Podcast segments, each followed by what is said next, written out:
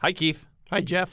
So, we've spent easily the past eight years writing stories about lawmakers, probably more, about lawmakers and a governor trying to get our state budget into check. And it's hard because there are a lot of fixed costs in the budget. But you get a lot of questions from people who, who ask you things like, hey, Keith, why can't we just cut the budget? What's the, what's the answer?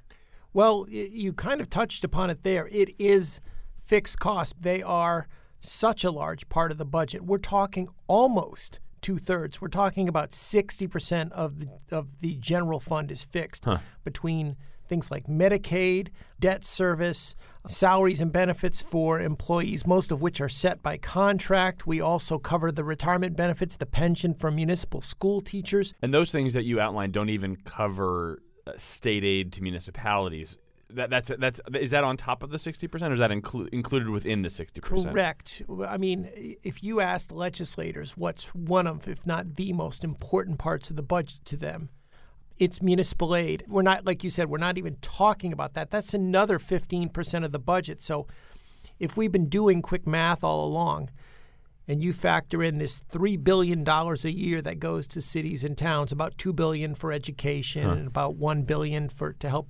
general government, whether it's road repair or public works projects or the like, we're up to 75% of the state budget.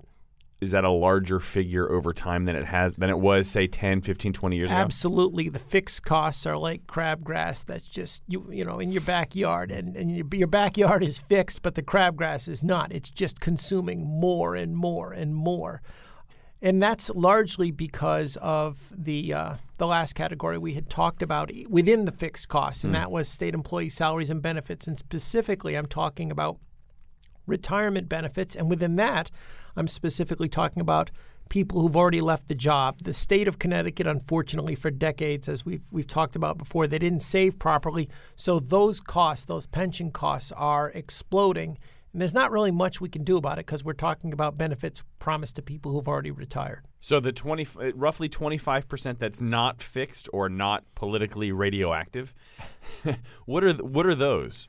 Well, um, when you're talking about the rest, about 14, 15% goes for grants, and that breaks down largely into two areas.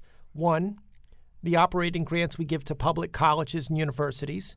The second area uh, is social services. We provide the bulk of the social services through the private sector. They work with the developmentally disabled, the mentally ill, abused children. We are already pulling back in those areas. Okay, so then we've got roughly 10% Keith left of the budget. What is what is that? Everything crammed into that could be anything from um, legal services, consulting contracts, public relations, architectural engineering work. And as you start slashing into that, all of a sudden you start wondering why the Department of Transportation can't get a road fixed. Um, the lines get longer at the DMV because they couldn't get the equipment they need. A lot goes into that last 10%. So when you hear a lot of talk about we're just going to cut our way out of this, your analytical response is what?